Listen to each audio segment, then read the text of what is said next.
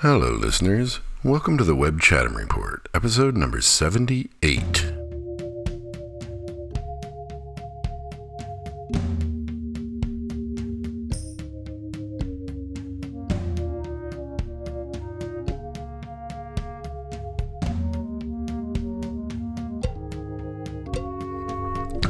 How's it going? You been? How's your last two weeks been? Everything going okay? I hope it's going okay. Happy weekend. I'll let you know on a little secret. It's actually Friday morning here. I did not take Friday off this week because I'm taking off a giant chunk of next week uh, because of the election, but we'll get to that. And, uh, you know, I got a lot to do this weekend. It's been raining a lot and there's a windstorm and there's a bunch of leaves on my ground and I need to like vacuum them up and mulch them. And that takes better part of a day, all the gardening. So I was sitting here this morning and I was doing my, my morning stuff and uh, on Slack at work, like five people were, including Matt, the CEO, and Dimitri, the CTO, and Mark, the head engineer on Nimbus. We're all like, reminder everyone, I'm out today. And I'm like, oh well, screw it. I nobody's gonna notice if I just sneak my podcast in for an hour this morning instead of trying to do it on the weekend. And also, I redid my sound setup on my computer when I did the new computer. So, I think the problem that I've been having where you guys hear all the beeps and stuff, that that should be fixed now. I am not using the sound input selector within GarageBand. I'm using the sound input selector uh, at a system level to move all the sound to the headphones. So before the sound would come into my headphones for the podcast and my my voice and whatnot, but all the system sounds like text alerts and beeps and emails would come in through the main speakers. So you would hear it. But I think that's fixed now, so I can leave my Slack open in case somebody from work actually needs something. so I'm going for it. I am going for it. Yeah, it is day 235 of my quarantine, and we are still keeping it. I don't know if you guys are still keeping it. I hope you are, but I understand if you've uh, cracked once or twice because it's a tough world out there. Sorry, I'm really trying to find the center of this mic. That's another thing I did this week is I moved the microphone arm a little bit so that I could get it closer to my face when I was on screen on Zoom calls and stuff like that. And now I can't find the center. I think it's like slightly off. Oh, there's the center. Hold on a second. Yeah, that's better. All right. So, yeah, all right. I don't know where the center of the mic is now. Day 235. We are keeping our quarantine. Uh, you know, we see some neighbors on the street sometimes. And, uh, Emma had a friend over and they sat outside for a couple hours this this last two week cycle. That was a big event. I think that's the first person to visit us in the house. I mean, you know, a plumber was in the house with a mask on, and a woman from the kitty adoption agency was in the house once with a mask on. But this is our first visitor friend in since early since February, maybe even January. So that was nice. It was good to see her. I hadn't seen her in a while, you know. Uh, that was a big event. Uh, but really, you know, I'm just kind of in self preservation mode here. Last night, yesterday at around noon, our power went out and it was out for about 12 hours, 11 hours. Uh, I walked up the street to the main road and there were three down power lines. It was pretty weird. I don't really know how they fell over. Like, we had a big windstorm yesterday, remnants of Hurricane Zeta, and messed up my plants. And that was a whole thing and knocked over like the few of the most of the remaining tomato plants, knocked over my lettuce plants and my pepper plant. They are still like giving. I think they're salvaged. We'll see. But the frost is coming. I'm I'm digressing here, but that's what we do, right? Frost is coming, so I gotta move a bunch of the basils in tonight. Anyway, messed up the garden this windstorm, but it wasn't that windy. You know what I mean? Like tomatoes in containers are very top heavy. It doesn't take a lot of wind to knock them over.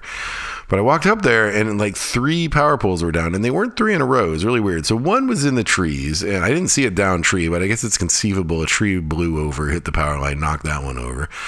And then the second one was next to it. So I guess it makes sense that one could have fallen over, right? The tension from the third one. But then there were like four power lines that were up. And then there was this one just in the middle of a field, not near any other trees that had just fallen over. It was pretty crazy. So yeah, you know, that took them a while to fix that. We were without power till about midnight. And, you know, we have power walls. We have uh, solar panels and power walls. So during the daytime, it was actually really fun. We just opened up the app and looked at our power consumption and kept the power consumption under the power generation, and the power walls stayed fully charged. But at night, we're like, okay, well, now we're, you know, we're running off of batteries, so we got to be careful here. And we've never had to go all night on battery before. So we weren't sure, you know, we'd had all the AC turned off, the HVAC and we were watching TV and stuff and keeping it low. And at the rate we were going, we would have been fine. We would have like 40, 50% of battery left before morning and it was getting kind of hot up on the third floor of Jane sleep. So, you know, our plan was to do a big HVAC blast before bed and use like 10% of the battery and cool it off. And then, you know, we cool at night, so we fine. Uh, but the power came on right before I went to bed, so everything was safe. Yay, wait, we made it cool. And then I went to bed and we had 79% of the power wall and the power was on. And then I woke up and the power walls were down to 52% and the power didn't go out again. So I don't really know what happened. That's kind of alarming. We're going to have to call the like people and see what's going on with that. But yeah, it was a big adventure yesterday with that. Uh, yeah, let's see what else. Um, you know, really, it's just self-preservation mode till the election. Who who we getting here, right? I am staying functional at work. I got this board meeting on Tuesday of next week. Matt, my my partner, the CEO, blessedly volunteered this time to do the first pass of the board deck. Usually, I take the first pass and he polishes, but he did the first pass this time.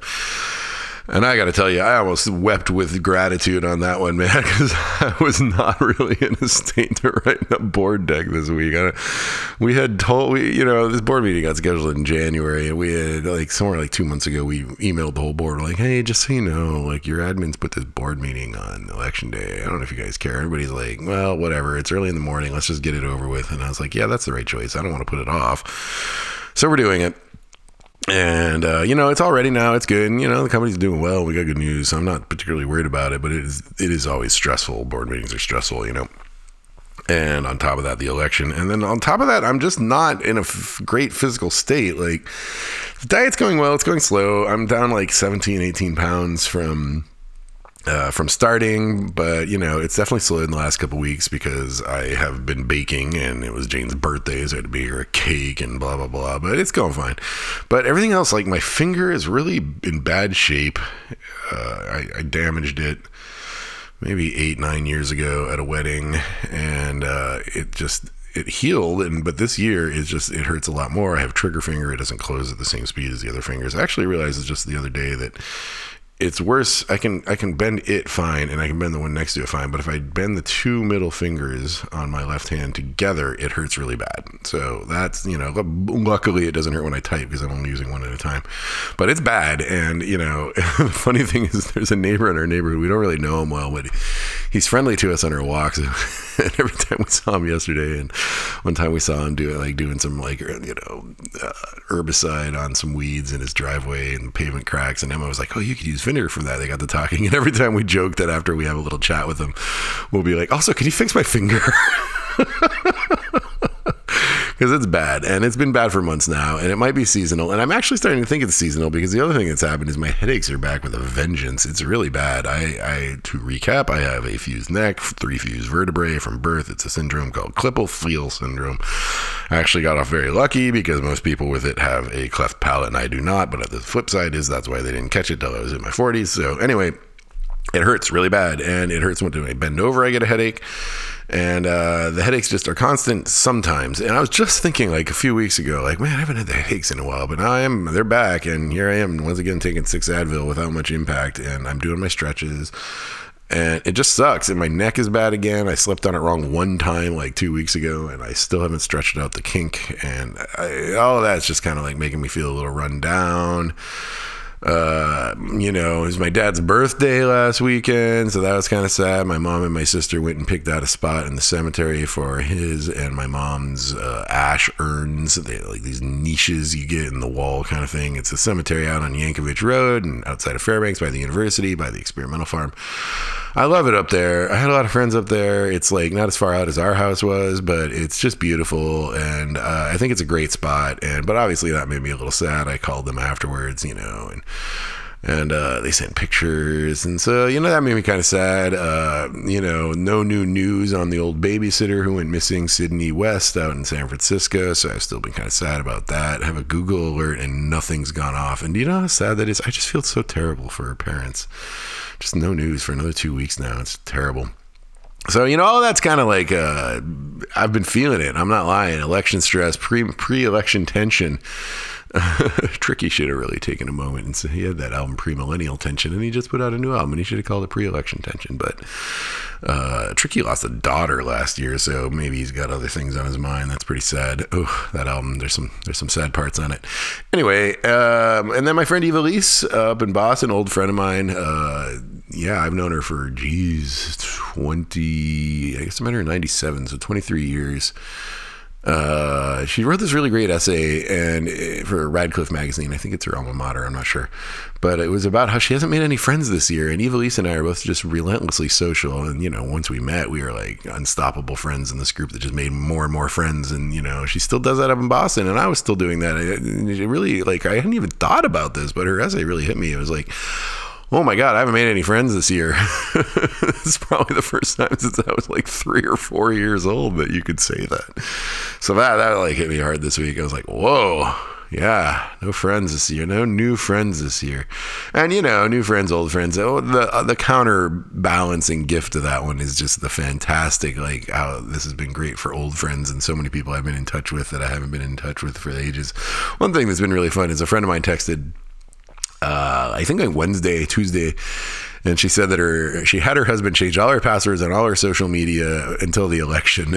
And so she the thing she missed most was my daily facebook update. And she was sad. So i've actually just been texting it to her just every morning I put it on Facebook, then I copy and I put it over on MeWe for the people that don't like Facebook. I put it on MeWe, and then I, you know, I'm compiling them into a book. I don't know what I'll do with it, but I paste them into my Scrivener's manuscript, and now I just paste it and send it to her as well. and I'm like, actually, this is kind of awesome. I'm really thinking texting these entries might be the way to go. I might just move the whole thing over to text message after the election. And like, you know, if there's some software that like let you do like a group that a bunch of people together so they could have the comments and chat with each other if they wanted. And then if you just wanted to get the post, you could just get a one on one text to me and that would be it. So I don't know. I was still thinking about that. I had, you know, uh, rashly vowed in midsummer that after the election, one way or the other, I was going to stop writing them. And I think that might still be true, at least for the public. I don't know. We shall see. And, you know, the election isn't obviously isn't over on election day. So we'll see how that whole thing goes.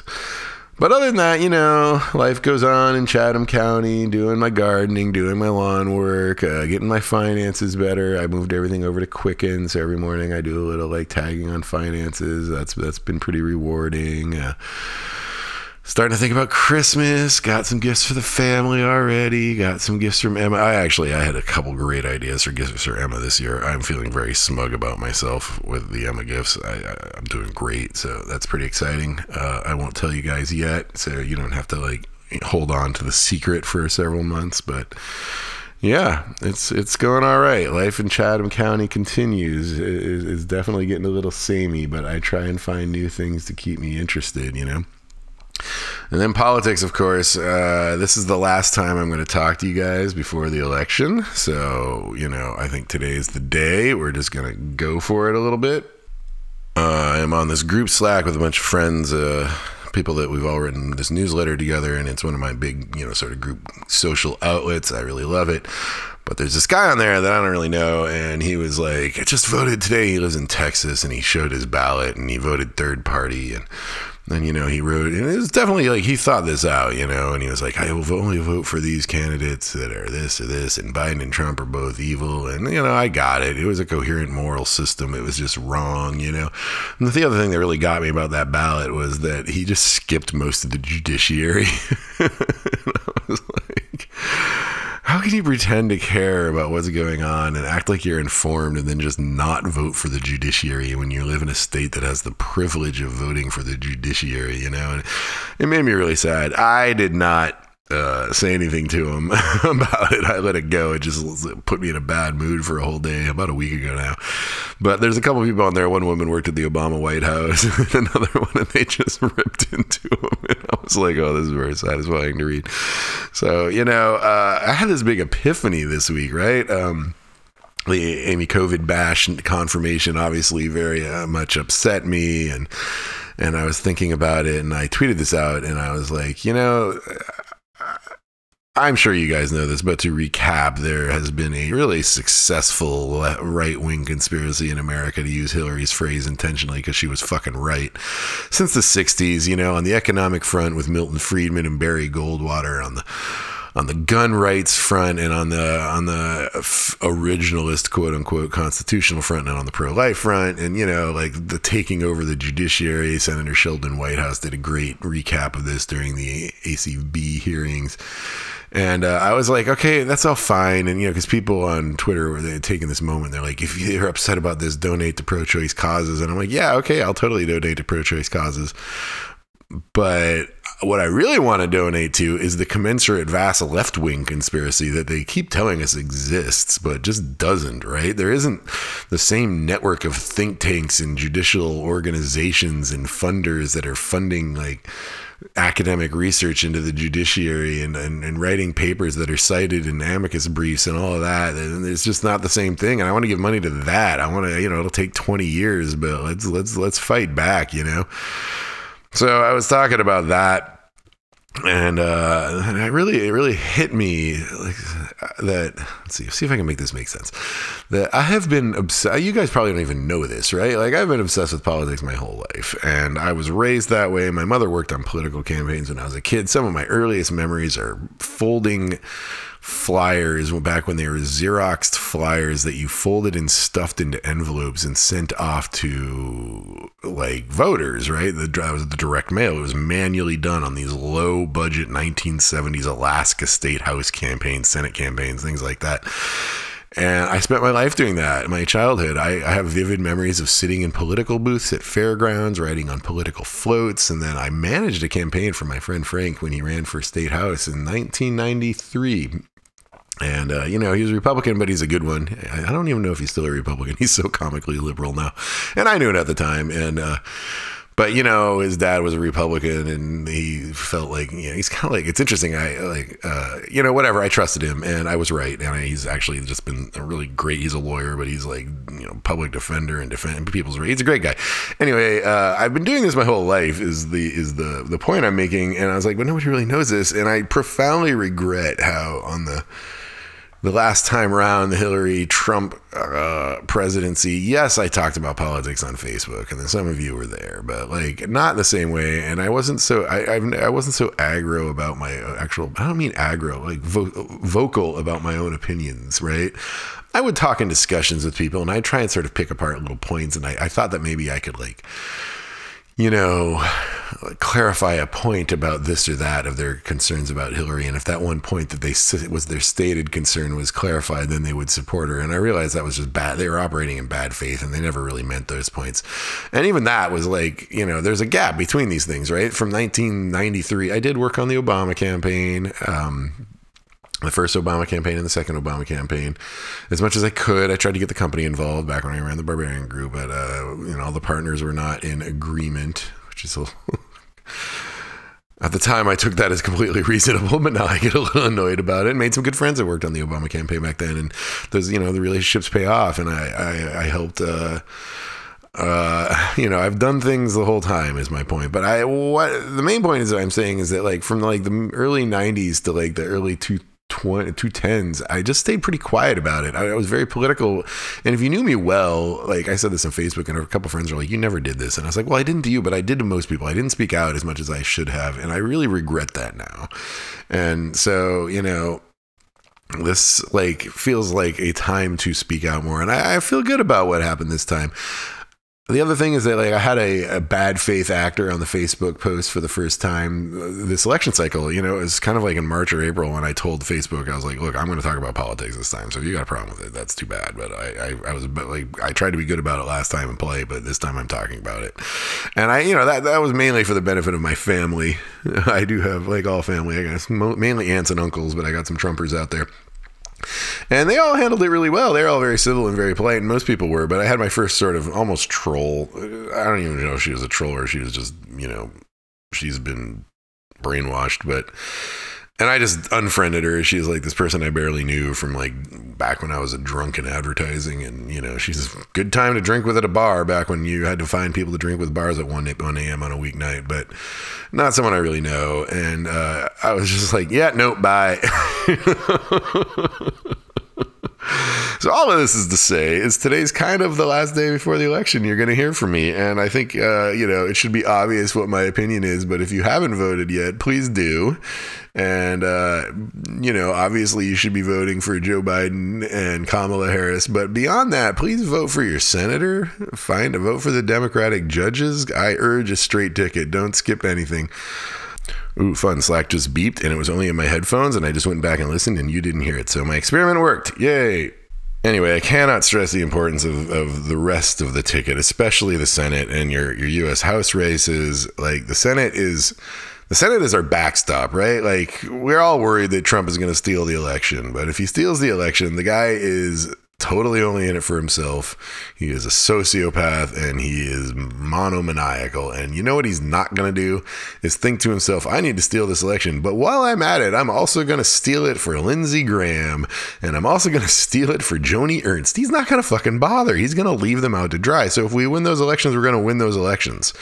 And the Senate, taking the Senate is as important as taking the presidency. Both if we lose, if we lose, it's vitally important because we need that extra backstop and we can stop his railroading of judicial nominees and we can get Mitch McConnell out of the Senate majority seat. That's huge. And if we win, we need it to like get anything done. If we win the presidency without the Senate, we're fucked like we have we'll have stopped the bleeding and it'll be the equivalent of like your arm got cut off you wrap the tourniquet on it and you just walk around like that for the rest of your life like no you need to go to the fucking doctor man and preferably if you have the arm hanging out you should get it sewed back on so please vote and please vote right and I hope uh, the next time you ta- we talk, we are in a different world. I think that would be really lovely. That would be great. We've got this virus going on. We are entering a third wave. Every morning when I do my private words, I do my Facebook post for the public, and then I do 750 words uh, to myself using 750words.com, which I really love. Insert podcast ad here uh, I have a little stats thing at the beginning. I, you know, most of it's for work tracking. How do we do on revenue on Timehop? How do we do on revenue on Nimbus? What's the bank balance? You know, stuff I do as a operating officer. But also I track, and I have been doing this since March. How many people in the United States have gotten the disease? How many people have died of the disease? How many people in my county? How many people in my hometown? And, you know, I, I check those stats every day. I am living it still. And watching them all go back up again is certainly not surprising, given how, like, idiotic such a segment of the country is and our leadership is so abysmally failed. But it's not fun to watch. There was a point about a month or two ago where the daily death rate was down to only 600, which is horrendous but it's back up over a thousand every day now and it's getting worse the hospitalization rates are going up it's just it's insane and you know other countries have faced up to this and they're locking down again and we're not. Like we're just pretending things are going back to normal and it is not you know? Every time i go out i'm still only going out to get groceries and i run to the pizza joint once a week. Those are my that's it right? Me just me. The rest of the family stays home. I wear a mask blah blah blah. Of course i go grocery store first thing in the morning. I get the pizza at 4.30 in the afternoon so nobody's in the joint. I go in and out even when I just do those things, like the roads are packed. Everybody here is just pretending this is back to normal, and it is just terrifying. And I feel really bad because Joe Biden's going to probably win, and then he's going to try and solve this and tell people they need to act responsibly. And it's just going to go right back to the old days where they're going to be like, hey, you're not the boss of me. Freedom. Freedom. Yeah, well, anyway, at least, you know, the CDC can start to repair itself, and there are things we can do. Anyway, the kitties are doing great. Our official adoption of two of the kitties have gone through. So we're now the proud owner of two kitties. We still have two other kitties up there. One guy applied to adopt one, but we haven't heard about that since, and that's kind of good. There's one more that Emma really wants. I tell her she can keep all three if she wants, but you know, it's kind of like when you're a kid and your parents are like, "Yeah, you can you can have a pet, but you got to do all the cleaning." Except for Emma's a responsible adult, so she knows the deal means the deal. and I help out. I cover when you know, like with the two, I feel like semi responsible. I will do my part. But if she's got a third kitty because she wanted a third kitty and the litter box is just that insane, then like, yeah, that's on her, you know? but it's okay with me if she wants the third one, you know. so that's that's the that's the drama that's going on with the kitties in our life. And then the gardening is going pretty well. I'm really into composting now. You know, I guess that's what gardeners do in the winter, right? So I got two compost piles going. I got one that's just leaves. I vacuum them up with the leaf blower in reverse, and the leaf blower auto mulches the leaves and shreds them, and then I dump them in a pile of leaves in a three by three chicken wire cage, and they will just compost in dirt on their own. It's a cold composting process. If you just do leaves, it's you know kind of magical. So I'm doing that. And then the other one is a normal compost, a hot compost pile like people have, and it's big though. It'll be three. It's three by three by three and I'm using the kitchen scraps. I'm using shredded paper. I'm using leaves if I have to. I'm using mulch from my mulcher today or tomorrow. I'm going to take the mulcher out and mulch up a bunch of branches that fell down from the windstorm, cardboard, uh, you name it, all the old plants. Last week I took down about half my tomato plants. You know, I buy, I bought, I had a mix. I had some I grew from seeds, some I bought as, seed, as seedlings from the, the, the garden center. And, you know, some of those Bonnie plants, they're hybrids, they're designed to stop producing after a while. And uh, those are all done. So I, I cut them down. I, I mulch the branches. I put it in the compost pile. I repurpose the dirt. Well, the dirt's all going to a pile, but I'll use it next year my goal is to not have to buy any more soil in bags because it's stupid expensive and be reusing last year's soil using the two compost piles maybe putting some additives in like vermiculite and stuff like that might even use some of the actual clay soil from around here uh, if I can, you know, make it my own combination. That's kind of my goal for next year. So that's all going pretty well. Um, but yeah, the cold is coming, winter is coming. I have five broccoli plants and they're huge, but they're not making much broccoli yet. And people tell me they're a fall plant, but they're just not making broccoli. I don't know what's going on. I feel like I'm doing something wrong with them. Uh, yeah, and I got a ton of young basil and pepper plants that I'm going to be growing in the garage over the winter. So we'll see how that goes. Wish me luck. Jane is doing well. She is now three years old, which is very, very exciting. Uh, her birthday was uh, Tuesday, one week before the election. You know, I didn't think about that when she was born, that her birthday would always be close to elections. didn't seem relevant at the time. I just thought about Halloween. Uh, uh, but it was fun. We made her a cake. I made her a flourless chocolate cake so that Janet, mother in law, could have some too because she can't, you know, she's gluten intolerant. Uh, it was delicious, very, very heavy, fudgy. Oh my God, it was so good. And we put a three candle on it and we got her a bunch of presents. We tried all this last year. She had a party last year. We always have a Halloween sort of birthday party, but not this year, obviously. Uh, and she didn't understand presents. She did accidentally blow out the candle last year, but I've been teaching her this year. So she blew out the candle. She understood. She was excited to watch us sing to her. She got it was her birthday. She says, I am three years old and it all went pretty well. She loved opening presents, watching her unwrap presents. That was new. That didn't happen last year, so that was pretty exciting. Uh, she's been good otherwise, you know, not napping as much. I had one cricky bedtime. That was really rough. Ugh, those can be so exhausting. We're still trading off bedtimes though. That really helps. Janet's taking her one night a week over at the uh, at her house. That's been really nice. Uh, she's been a joy mostly.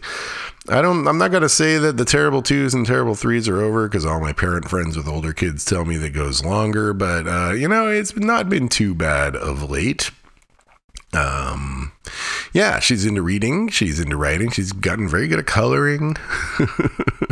not so into numbers and math. I'm, I'm trying. She's very good with her punctuation marks. She knows the difference between an N dash and an M dash. I just taught her trademark. Now she goes around and goes trademark whenever she sees a trademark sign, which is the new version of what she used to do is go around and say ampersand whenever she saw an ampersand. uh, I, we had an instant the other day. It was really interesting. She wanted to. She was very upset with me. She's really into routines, and we were doing breakfast, and I didn't turn the lights on for breakfast, and she started screaming. And I picked her up and I was like, we can't turn the lights on for breakfast because daddy is doing a, a, a, stop motion movie in the window. And I took her over to the window and I had one of those, you know, one of my iPhones clamped in the window with one of those suction, fun, suction cup mounts. And I was like, see, and if this, this phone is taking pictures and making a movie, and if that light is on, it reflects and you can see it in the screen. And she, like, eh, you know, I don't think she understood everything I was saying. And I don't think she understands really, but she also did, and she understood I was offering her an explanation, and that that was why the lights weren't on, and it wasn't just because I forgot, and it wasn't that you know we were violating routine. It was that something special was happened, and I think that's a pretty key insight. I'm going to use more often. Don't violate routine. Tell her something special and different is happening, and she'll be much more excited about her routine being violated. Because my God, man, that that, that girl, she really, really needs her routines. But when you're on them and it's going great, it's fine. The frustrating part is she will deviate from the routine and then you have to just roll with it and now all of a sudden the routine has changed. But if you deviate there will be hell to pay. But now that i found this i'm going to try again. I haven't had another opportunity yet but i'm going to try again soon and see if i can deviate from the routine and make it like a special exciting thing instead of me meanly deviating from the routine which is what she interprets it most of the time.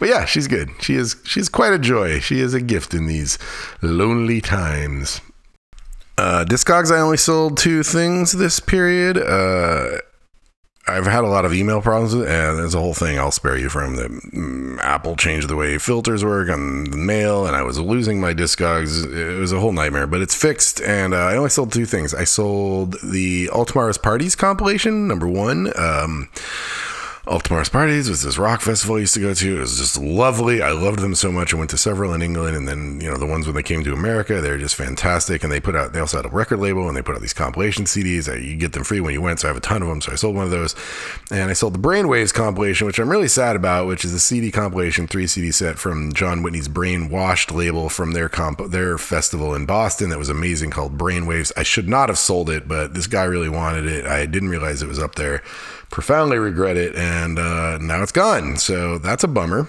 Yeah. Uh, the archiving projects are going. Um, yeah.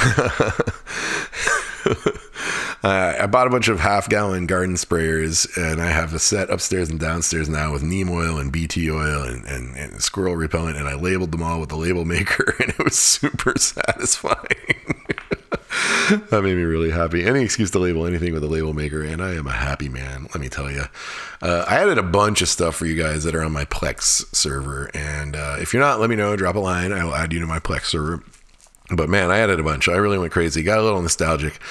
Uh, I added the Misfits 1961 film. Somebody told me it was really great. Don't know anything about it. Haven't watched it yet. Uh, I added the two RBG films on the basis of sex and RBG, and uh, those I got from Netflix. And I ripped the Blu-rays, and the Blu-ray for On the Basis of Sex had a trailer for Mary Queen of Scots on it, which I never saw and heard was great. So I got that. That's up there now. Uh, then I went, just did a ton of 80s films. I, I, did Suburbia, the 1983 punk rock film, Valley Girl, the 1983 new wave film, Monster Dog in 1984, uh, Beastmaster from 1982, and Caveman, the Ringo Starr Caveman comedy. That movie had a profound impact on me when I was a child. There's a scene where they squish a big fly on somebody's face, and I nearly vomited as a kid, and it was super traumatic. And then in the 90s, I tried to watch it again, and I almost vomited again. So I have not tried since, but I'm going to rewatch Caveman one of these days supposedly. I don't actually ever watch movies, so we'll see. Uh, I downloaded Into the Realm of the Senses, which is a 1976 film about Sada Abe, a murderous Japanese geisha. It was one of the first NC 17 films. Uh, well, actually, it was rated X when it came out, but they got reissued as NC-17. Uh, it's a good time. I watched that. I was really into that film in the '90s. It is. It, it, it's, it's it's a crazy one, but you might enjoy it. Uh, I bought the 4K of Get Out from Walmart. I ripped that so with all the bonus features and everything. That's up there if you feel like rewatching Get Out. Uh, and then on the RBG Blu ray, they had two trailers for I Am Not Your Negro and The Final Year, which is a documentary about Obama's final year. So I grabbed both of those because those look really interesting and I want to watch them and maybe I will if I can get around to watching movies. And then I've really had The Village on my mind for the last few months, uh, the M. Night Shyamalan film with Bryce Dallas Howard. And I remember parts of it, and I obviously I remember the twist, but I don't remember a bunch of the rest of it. And I was kind of like, I want to watch it again. And so I might rewatch The Village. So that's up there if you want to watch that. Uh, I still haven't finished fixed the vinyl ripping station, but I got a bunch of new vinyl I need to rip. So that's a project for this weekend. If I can get it done, that's one of the reasons I'm secretly doing the podcast on Friday. I also need to fix the Plex server. I got the Backblaze backup working again. So what happened was I got my, I had my old computer and I backed it up before I gave it to Emma, sold it to Emma And uh, I made two zips, one terabyte zip of my entire Dropbox and one zip, uh, 100 some gigs of what wasn't on Dropbox. And I put them up on the cold storage on our Plex server. That all worked fine.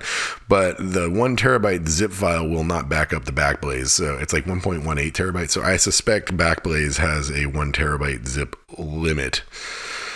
So I gave up on that. Everything's everything's backed up a million other places. So I just took those two zips. I bought a fifty dollar hard drive, and I just backed them up to the hard drive, and they're going to the cold. They're going to the storage unit. So that the Backblaze is working again. The the time machine is not working and i've had a support ticket in with qnap for um, three weeks now and they escalated it to the engineers in taiwan and they haven't got back to me.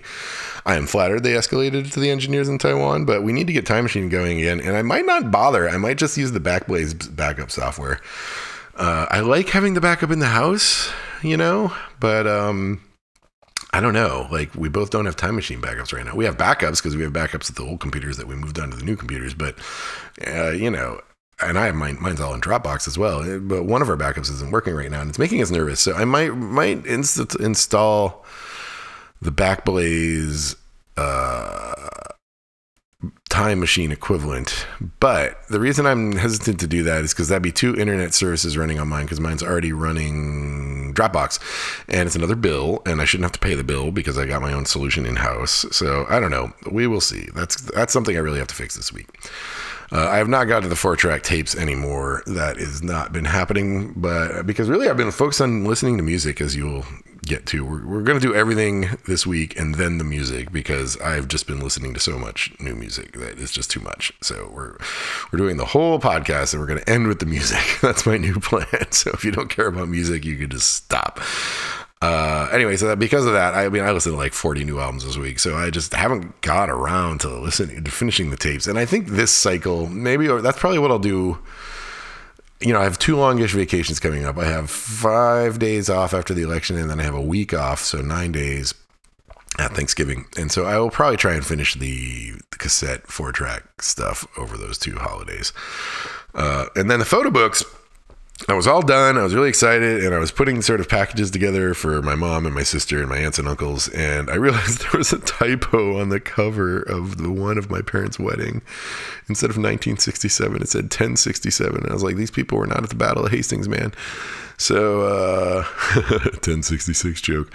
Uh, so I had to buy five new books again. It's like 150 bucks. It sucked. And I was like, well, I could just marker it. And I was like, oh, this is a gift. You should do it right.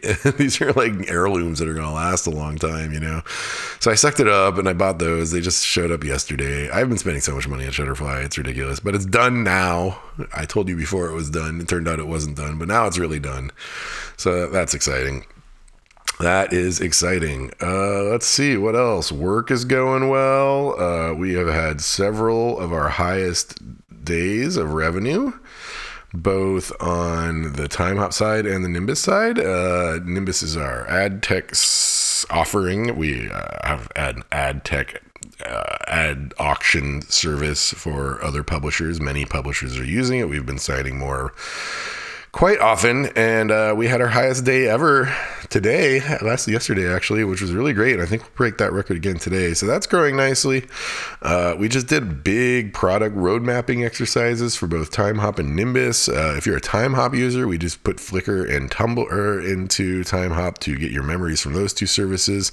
There's more to come, but those are two low hanging fruit we had contacts there. They had open APIs. They were willing to help. Thank you very much, Flickr and Tumblr. So, you know, uh, if you were a big Flickr user like I was, or a big Tumblr user like I was, obviously, since I used to work there, like those are really, really great. They really refreshed my Timehop and made it feel really awesome. So, that's pretty exciting. Uh, yeah, you know, things are going well at work. It's it's it's not a problem in my life. It's hard to stay focused because of the rest of the world. I haven't been to my desk since May, March, March, first week of March.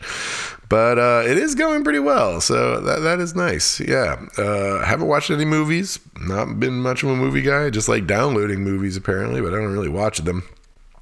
Uh, I've been reading Tim Hwang's new book, The Subprime Attention Crisis, which is an interesting book. Uh, I agree with a lot of it, and he has a good handle on the ad tech industry. But I think I probably I'm not quite done. So you know, I think I said this last time. I have not been reading much. I finished. I read like three quarters of this book, and then I just haven't read any of it in the last week because I've been doom scrolling every night. Uh, but you know, I think I see where he's going, and I think I'll agree with about eighty percent of it. So we'll see what's going on with that. Uh, there's a big antitrust case. I don't know if you heard about this, but the Justice Department and several states' attorney general states attorneys general. Let's use that term correctly. It's always exciting when you can say attorneys general.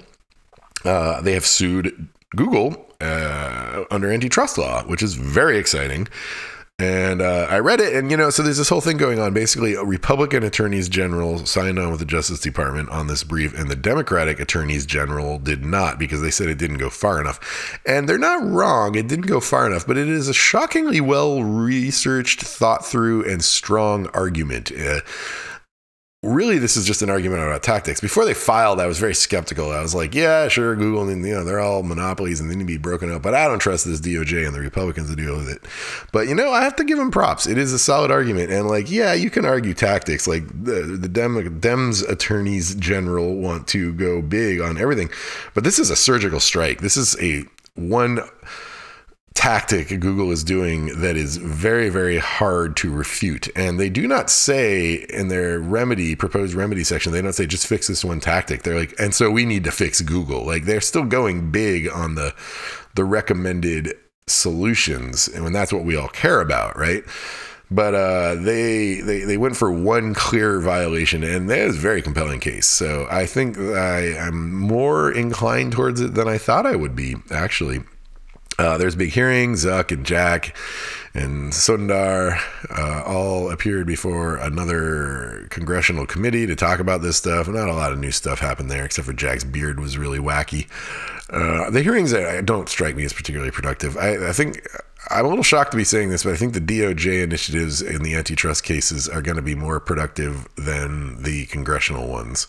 And I thought the congressional ones with a bunch of Democrats on it would, uh, you know they couldn't be effective because they don't they can't sue under antitrust law the same way the DOJ does. But I thought maybe they'd be more revelatory, but they're they're not. You know, um, it's hard. I am definitely sort of anti big tech, but I'm also deeply, obviously, uh, I understand this stuff pretty well. So when I watch those hearings, I'm like, yeah, you don't really get what's going on. And then watching Joni Ernst ask Google why they didn't fire someone that said something mean about her, you're just like, this is not productive.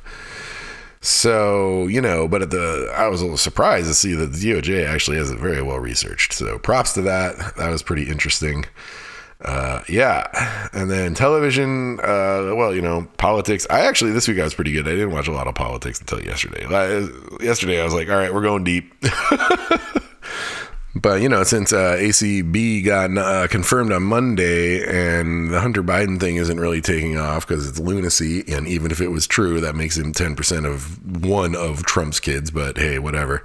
Uh, there's just not much going on. Basically, what's going on in the news shows now, especially MSNBC, is that they are just prepping us for the election. They're like, okay, you know, they're telling us about interesting races, and you know, Georgia's like definitely very interesting now. But I already know all that stuff. I, I, I see all that stuff in the morning when I read the news, and they're prepping us for how it could go. And they're saying, don't you know, don't count all your chickens before they hatch. Don't freak out on Tuesday night. Blah blah blah. But I already know all that. So there's not a lot in the news. So I just haven't really been watching a lot of it. I've been watching other stuff. Emma and I have been watching Great British Baking Show, which is a great time. Quality comfort food if you love it. Uh, I've been keeping up with Saturday Night Live. It's good. I really thought Jim Carrey as Biden was going to be better. And maybe part of it is because uh, right now I don't really think it's productive to be mocking Joe Biden. And, you know, that to me is far more important than Lorne Michaels' belief in comedy or some shit. I don't know. Like, I just, I'm not up for it. But also, I just think, like, you know, Biden's pretty hard to make fun of but uh, he's not really. They've had other people do a better job. Jason Sudeikis did a better job. The guy on on the cast, I can't remember which one of them does it, but um, Mikey Day maybe. Uh, anyway, whoever does it, you know, like they've been good, and I love Jim Carrey, and I thought it would be amazing, and it really hasn't been, and so that's a little bit disappointing. Um, Adele was actually shockingly good as a host. I love HER. Her, she's great. Uh, learned about her when she did that Grammys performance, A Hard Place, a few years back, and I've just been a big fan. So I'm excited she's got a new album coming out. Uh, the one sketch I will say that was great was Kate McKinnon's sketch about being a fortune teller in 2019 to this group of people that come and say, "Oh, it's just been so hard. Let's see how much better 2020 gets." I mean, just the setup is so good. In the part where Adele screams, Why would I know the name of the Postmaster General in 2020? and then she's like, I foresee that all your friends are going to hate you. And he's like, Why? What did I do? And she's like, You went to a restaurant. that was a very good sketch. It made me happy. Uh, let's see. So I finished The Boys, which I enjoyed. I can't remember if I talked about this last week, um, but uh, yeah, that was good. Uh, yeah, the fascism stuff was definitely uh, hitting home. That was a little intense, and uh, I the twist at the end I could have given or taken. Uh, the very end twist, I was like, nah, man, I got some problems with this. But all in all, I enjoyed the season, and I would watch another one. Right now, I'm watching Lovecraft Country alone. Emma's not watching it. Uh, you know, I didn't really know what to expect. People are like, you know, it's about the black experience in America. So I'm like, all right, cool. Uh, and then they're like, it's also got some sci-fi and some some horror elements. So I'm like, okay, so maybe this is like The Watchmen. And uh, I watched the first episode. I was like, whoa, yeah, this is crazy. This is great. And then uh, then the second episode, and then it, like it turns a lot. Like that's during. The, it's interesting. Here's the dilemma. In the middle of the second episode, I was like, oh, I don't know. This is getting a little samey. This just might turn into a, like a Black Buffy or something. I'm not really into that. And then it didn't do that. It like totally went in a totally different direction. And I was like, oh, cool. And then after like another episode, I was like, mm, yeah, well, yeah, now I don't really know get what's going on. It's all over the place. But I just finished episode seven, and so six was the Korea one, if you're watching, and then seven was the space one. And now I'm into it. I think it's pretty cool. I really like it, and uh, I, I'm feeling it now. I'm not a big horror fan, so you know, and I've never been a big Lovecraft fan, even before you know I found out how racist he was. I just didn't care. I don't care. I never cared about H.P. Lovecraft. I don't like the guy. What can I say? So you know, like I'm probably not the target audience for this show, but I'm digging it. It's it's solid. It's a good time. And then uh, Emma and I just finished Marvel's Agents of Shield finally, the last season.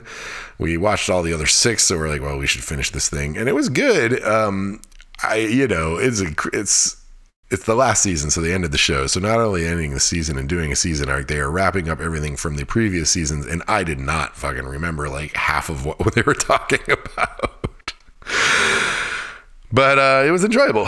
So yeah, we, that's done. So that's done. Uh, Lovecraft Country will be done this weekend. Uh, I guess I'm gonna watch that chess show. Everybody's telling me is great, except for one friend of mine. It was like this show has got too many sexist tropes in it.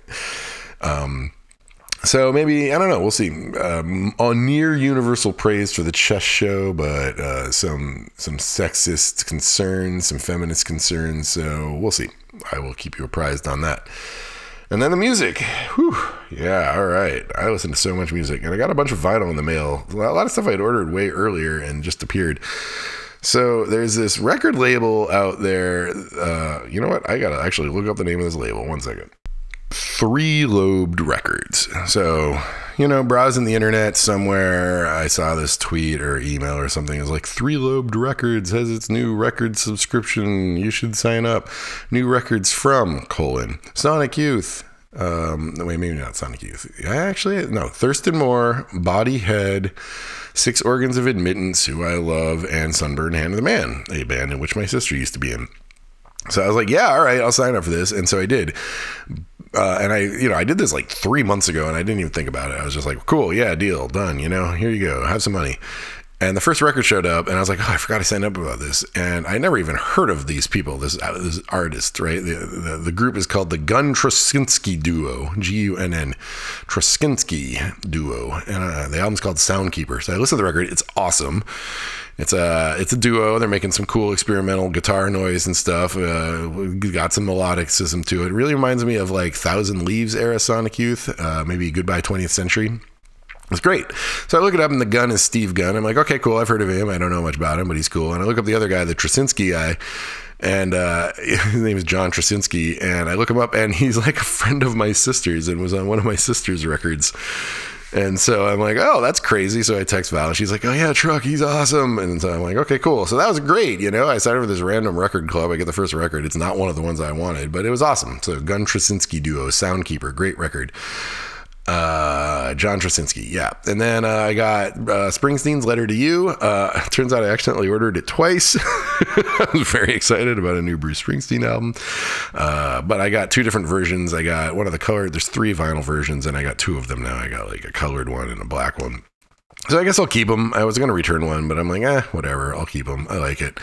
Uh, the Japandroids Massey fucking Hall finally showed up in vinyl. I mean, we talked about that record like two months ago. They've been sending me emails saying it's back ordered, manufacturing problems, blah, blah, blah. So it finally showed up, and uh, I love that record. I love the live version of Arc of Bar on it. And uh, I never cared about that song before, but I listen to it all the time now. I just put that on. Uh, and then uh, the Doves new album finally showed up in vinyl, Universal Want. I got the deluxe edition. It's beautiful and it's got an extra 12 inch, some remixes. Mm, probably not worth for the deluxe edition, but I have it now and I'm fine with that.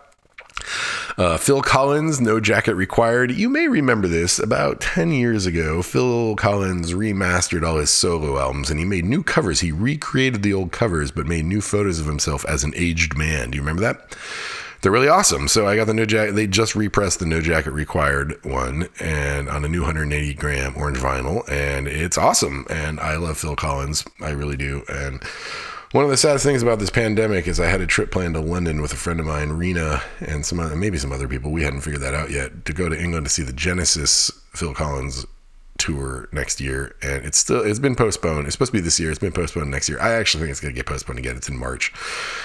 I don't see a show happening at Wembley Arena in March at the moment, but we will see. Uh, and I hope it gets postponed again because if it gets postponed to late 2021 or even 2022, maybe Rena and I can go. Plus, my daughter will be old enough and my wife won't get so freaked out about it. she let me go to the Phil Collins solo tour in America, but she was not super happy about it. So, and I went with Rena and some other friends. Anyway, so that came. That's really awesome. I've been listening to Phil Collins' No Jacket Required a whole lot again lately. And uh, the new Mountain Goats getting into knives. I bought a deluxe edition for Merge. It just showed up yesterday. It's got a patch and a pin and a cassette. uh, yeah, I'm into that. I just finished listening to it again this morning, right before I started this podcast. And then uh, other albums. All right, so Illuminati Hotties, really into this band. It's a woman. She lives in LA. She's young, uh, I think under 30. I can't remember exactly how old. She works in the music industry in a recording studio, and she's an engineer. And uh, now I want to say in Brooklyn too. I don't know. Anyway, she, uh, I don't remember how I discovered her but I listened to her second album first, and it's called Free IH. This is not the one you've been waiting for, uh, which is a great name, but I didn't know what it meant. So I read the Pitchfork review, and it turns out that like she was on that one of those labels that got me tooed, and everybody wanted to get off the label, and it was shitty. And she owed him another album, so she just dashed off this album. But it's fucking awesome, man. It's a great record. And I was like, well, Jesus, if that's just an album she da- dashed off, I want to hear the other one. So I listened to her other album. It's called Kiss Your Frenemies, which is a great title. Uh, and it was really good. I strongly recommend Illuminati Hotties. They are, they are super solid. Uh, EMA, uh, Exile in the Outer Ring, and The Future's Void. Two different albums Exile in the Outer Ring and The Future's Void. It's a woman. She's a songwriter. I think she's in Portland. Uh, those are her initials. It's definitely like ambient, experimental, a little creepy. I really like both of those records. Very much up my alley. Uh, if you're into that sort of thing, they, they're very solid. Uh, I listened to an old Rose McDowall album. Rose McDowall was the, one of the two vocalists in Strawberry Switchblade, which was a new wave band, had a sort of hit with a song called Since Yesterday. I really liked uh, Strawberry Switchblade. I have all their albums in 12 inches. But not only that, Rose McDowall was also a key member of many of those sort of apocalyptic folk English bands like Current 93 and Death in June. She's been in all of them. She's she's the woman in all of those songs. Uh, she had a band called Sorrow with Boyd Rice. Uh, just a lot of stuff. And she put out this solo album a while ago. It's on Sacred Bones, and I just missed it. It's called Cut with the Cake Knife, so I wouldn't listen to that because there's been a there's a new pressing on Sacred Bones. I didn't. I'm not gonna buy it though. It's definitely it's more of the Strawberry Switchblade sort of poppy side than her weird apocalyptic folk stuff. But it's good. I liked it. Uh, there's new Future Islands. As long as you are. Uh, oh yeah. Wait. Yeah. There. No. Wait. Now I'm confused. Hold on a second. Yeah, okay. As long as you are is the name of the album. I was confused because they're doing that weird Spotify thing where there's a single and then there's another single where the second single has a second track, which is the first single, and they do that three times. That seems to be the format now. It's three singles come out before an album on Spotify, and each time you put a single out, you append the last single to it, which is fine for most people, but it really fucks with my tagging system and listening system, and I like I end up putting the same song on my playlist multiple times because they're on different albums. And it's just very frustrating and I get confused. But anyway, the album is called As Long as You Are, and I liked it. I've never been a giant Future Islands fan, and uh, to my great shame, they sent their original demo to my record label, and I did not even listen to it until many years later. Um, I did some shows with them when I was in a band with Dave from the Elevator Drops because they were big Elevator Drops fans. But I, I've never been a giant fan, but I really like this record and I am into it, as long as you are. Uh, I've been listening to more of Woven Hand, which is the new band, new-ish. the later band from the guy from 16 Deluxe. I, no, I'm sorry, 16 Horsepower.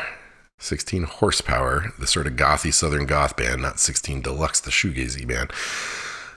Uh, anyway, I discovered this man was in the latest incarnation of Crime in the City Solution, and he had a new band called Woven Hand. I think I mentioned this last time, so I've been listening to a lot of Woven Hand. I listened to another album of theirs called Refractory Obdurate. I think I'm all caught up on Woven Hand now, and that makes me happy because I really like 16 Horsepower, and it just fell off my radar that he changed the band name and got a new new dudes in the band or whatever.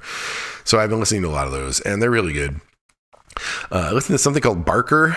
Uh, oh yeah, so this was uh, this is Colin Nagy's recommendation on the, the, the Slack we're on, and he's like, "It's awesome, man." He's really into like mellow electronica, so uh, you know, I was like, "Okay, cool, whatever." I'll listen to it. And uh, the, it was an album called Utility and an EP called Debiasing by a band called Barker, or an act, might be an individual. I don't know anything about it. And I was like, "Okay, this is gonna be you know more like uh, chill electronica," and it was, but it was he was right. It was really unique and interesting. It was very syncopatic, like a lot of syncopation, a lot of weird, sort of slightly off syncopations, making interesting textures. Very into it. Uh, Barker Utility. Uh, and then I listened to Three Trees. Okay, so there's this guy Thor. I think I've mentioned before. I know I have because uh, Thor and Friends records was also in the Swans and Michael Gira solo stuff and Shearwater. And he tweeted out. He's hilarious on Twitter, and uh, he tweeted out, "Oh, I have another band by the way. They're called Three Trees, and we just got another song out, and it is called Some Bleak Horizon, and it was the Dead Voices on Air I See Ghosts mix." And I was like, "Okay, well, I remember Dead Voices on Air. I'm going to listen to this." And it turned out it was really awesome. I don't know who's in Three Trees with Thor. Uh, but this also sent me on a kick of researching Dead Voices on Air, who I really liked. What I didn't realize is that it's a solo guy. I mean, I realized it was a solo guy, but that he used to be in Zoviet France. Zoviet France is a well known experimental band. They were on Soleil Moon. I was really into them in the 90s, but you know, back in the 90s, there wasn't really an internet, so you couldn't really follow this stuff. So I read their Wikipedia page, and it transpires that Zoviet France were three dudes. One dude left and started Dead Voices on Air. The other dude left and started another band I really like called Rapoon. And the third guy is stuck around with Zoviet France moniker. And then the Soviet Fran- or the the Rapoon guy and the Dead Voices on Air guy also got together and made another album under the name of a band called the Reformed Faction of Zoviet France. Except for they decided then quote they wanted nothing to do with Zoviet France unquote, so they just renamed the band Reformed Faction.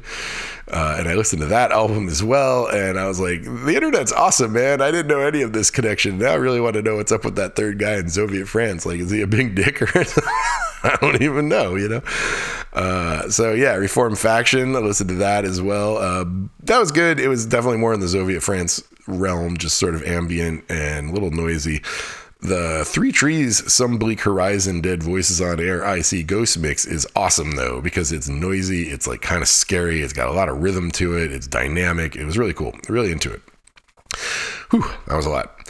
Uh, Nate Wooley so Nate Wooley, Seven Storey Mountain number six is the name of the album. It's a sort of multi-movement experimental thing. It's got some choral stuff. It is all over the map. I, I, I can't even explain. I don't even remember why I listened to this or how it came into my purview. Oh yes, I do. Uh, from a tweet from David Grubbs, formerly of Gastr del Sol. He's like, a lot of good music coming out this week, including the new Nate Wooley. I'm like, well, I don't know who that is. So, but uh, it's so weird. I need to listen to it a few more times, but it was very interesting. It's just like, it's like, I don't know. It's like a, a multi movement experimental symphony. It's crazy. Uh, check it out. Some Story Mountain, number six by Nate Wooley. Uh, there's a new Sturgill Simpson. It is uh, called The Butcher Shoppe Sessions, Cutting Grass, Volume 1, and it's definitely full on bluegrass. It is Sturgill Simpson recording bluegrass. Oh, God. Just as I'm saying this, I get the pun cutting grass. I didn't get that. Anyway, yeah, the, I was like a little surprised when I put it on because the last Sturgill Simpson, I was like, Sturgill Simpson's journey is taking him towards being 13th floor elevator meets ZZ Top, and I am into it. And then I put this on, I was like, no, no, no, no, no, no, no, no, and I'm like, oh, oh, but now I get it. Cutting Grass, Volume One. uh, Wendy Eisenberg also came from that David Grubbs tweet. Thank you, David Grubbs of Gastr del Sol. Album's called Auto. It is like uh, noisy. It is folk. It is by a woman. She is a phenomenally talented guitarist and uh, it's got some like jazz to it. I read an interview with her, and she's like classically and jazz trained by old old school experts, and it is very cool. So that was really awesome. Uh, Sarah Hennies, actually, yeah, okay, yeah. Uh, Sarah Hennies, this is one more, the last of the David Grubbs recommendations, and it's called Sarah Hennies Spectral Malsconcities, and it was uh, ambient and experimental, and I really liked it. Um, you know, if that's not your thing, it's not your thing. You listen to it, and you're like, yeah, it just passes through, but it was good. Uh, made me want to make an album like that, actually. So yeah, Spectral Mal Mal by Sarah Hennies. Uh, and then I was sort of the same thing with the whole like uh, internet. Uh, there is I didn't mention this in the vinyl, but Aix Em Klemm. Oh, I mentioned this last time, right? Uh, Aix Em Klemm, which was a, a collaboration between a guy from Bradford and collab- uh, the Stars of the Lid.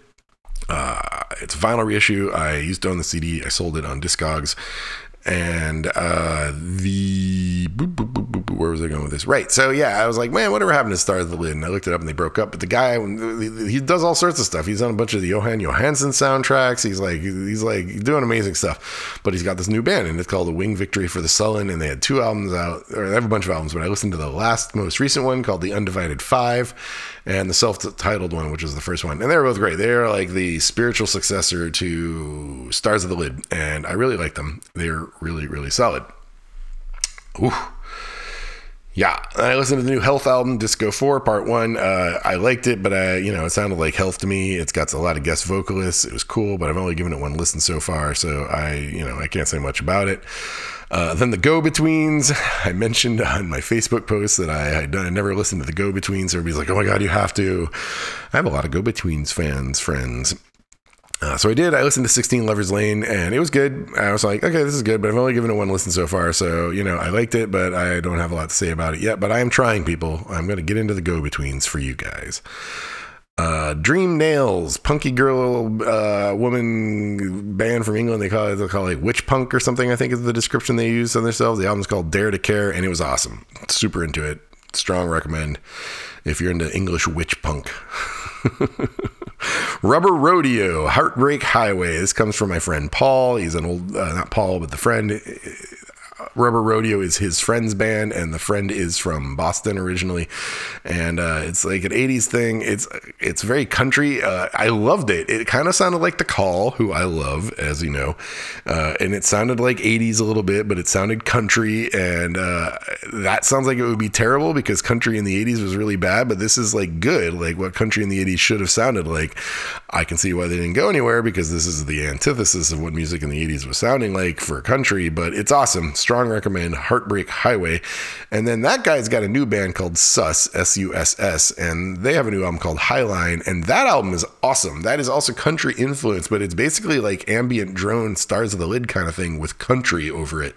And it was just beautiful. I mean, just a beautiful record. Closest thing I could come to describing it would be like, a giant sand or a Friends of Dean Martinez record that's supposed to be played on 45 slowed down to 33. Oh God! Sometimes I get too obscure with the musical stuff. I just love music. What can I say? Uh, good, bad, sappy, had. No, good, sad, happy, bad. Album's called Shades. Shades. Uh, sorry, I was reading my notes. It says, I don't know where I got this from. And it used to be Micachu and the Shapes poppy 80s fun. Yeah, right. Okay, I remember this right. Yeah, this is, so this band is called Good, Sad, Happy, Bad, which is basically impossible to Google. The name of the album now is called Shapes, which is impossible to Google. But the band used to be called Micachu and the Shapes, which is not impossible to Google. So I don't know why they changed their name. That was really dumb. But it's a great record. It's like poppy and 80s and it's super fun. And me saying that makes me think maybe Nikki sent it to me. I don't remember, but I really liked it. Uh, and she, I think there, Micachu is the woman band. I don't know. I read like one re- brief blurb. I got to do more research on it, but I really liked it. HVOB Trialogue. All I remember about that is I really liked it. I don't remember what they sound like. I think they're scary, but uh, I don't remember. But it was good. Hamilton Leithauser is the original lead singer the Walkmen. Has gone solo. Has an album called The Loves of Your Life. I like it. Sounds like the good parts of late period Walkmen. Um, it's a little boring in places, but it's well written and it's interesting. If you're a singer songwriter kind of person, I think you'd enjoy it. Uh, one or two were very catchy, but it, it was, you know, I'm B. I'll give it a B but it deserves more listens. Uh, Kevin Morby, Sundowner. Everybody's talking about this record, and so I had listened to the, some of the singles coming out, and I was like, all right, I'll give it a shot. And it was awesome. I really liked it. I don't know who this guy is. I don't know why everybody was so excited about his album coming out. It leads me to believe he has a previous album people really liked. Uh, I am listening to it purely because of advertising. I saw it everywhere. People like insisted I would like it, and they were right. It was very good. Uh, kind of reminds me of Mikal Cronin a little bit, you know, like the sort of talented singer songwriter with a psychedelic tinge kind of thing. The album cover is beautiful, by the way. I really like the cover. Uh, but I enjoyed it, and it's going to get more listens. Listen to the Drive By Truckers' new album, The New OK, just because I've always seen that name in my life and I never knew who they were. So I was like, I got to check it out, and I liked it. it you know, uh, it was not what I expected. It was more sophisticated than I expected. I thought it was going to be sort of like a beer rock, but it's not. It, it's definitely more sophisticated uh, and interesting than that. Uh, so recommend, cautious recommend uh, upon more listens. New Bruce Springsteen, Letter to You. I like it. There are two or three tracks I really love on it at this point. The slow ones mostly. This whole big E Street Band thing. I mean, it's only been six years uh, I don't know. It's good, and I'm into it. I got to watch that movie. I'm still reserving judgment. I'm listening to it a lot. Uh, I do like the big band sound on the big band ones. Uh, I think watching, I'm really obsessed with his barn from when I watched that Western Stars video, and I really love the Western Stars. So I'm not. This one's not catching me as immediately as Western Stars. So I, you know, jury's still out on it. Uh, okay, then mxmtoon. Have you heard of this woman? So, oh, boom. Sorry. All right, so AOC, Alexandria Ocasio Cortez, did a an appearance in Twitch, the video game streaming service. It was the second most popular appearance in Twitch ever. Hundreds of thousands of people watched AOC in Twitch play a game called Among Us, which, if you are not familiar, is a game that is all the rage with the kids, and it takes place on a spaceship, and half the crew is real and half the crew are fake. Not half, but you know, some of the crew is fake, and you gotta like figure out who's fake by performing little mini missions. Anyway, it's a great, cute little game. I really like it. Not that I play it, but I like watching people play it, so I'm all more than happy to watch AOC play it and uh, she's playing it and she's on you know it's team based and they have chat and everything and one of the people that's playing it with her is mxmtoon and everybody like the chat going by in the Twitch window is going by so fast it's nigh on unreadable, right?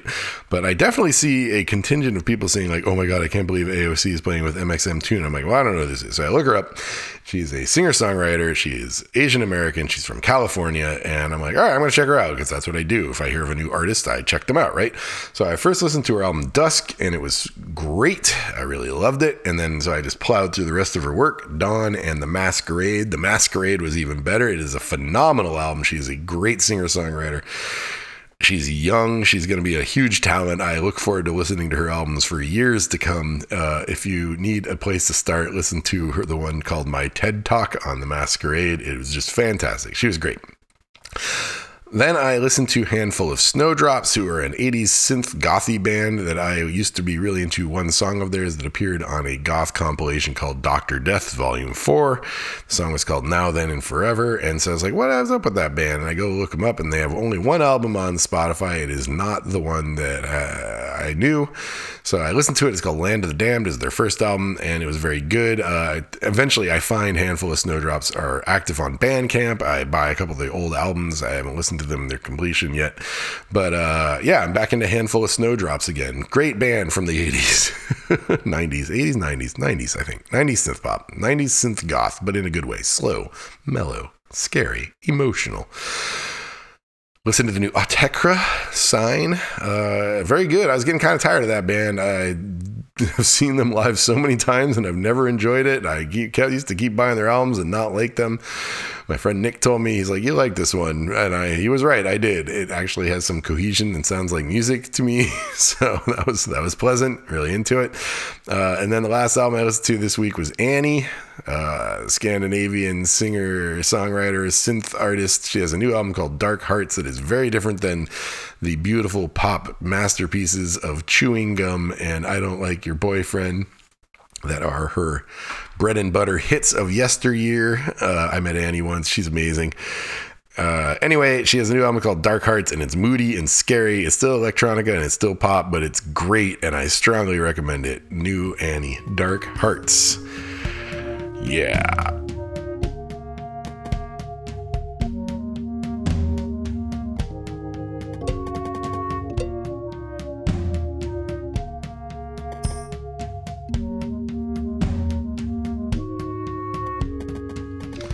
Well, that kind of worked. This new format, just putting all the music at the end. I guess if you're listening to the podcast just for music, that might be a little disappointing. But uh, yeah, thanks for listening. Hope you guys are doing all right. Hang in there through the election. We'll talk. I might do one next weekend after the election. I shouldn't have said that, but it might happen. Maybe we'll talk sooner than later. Good luck. Stay safe. Fingers crossed. Take care.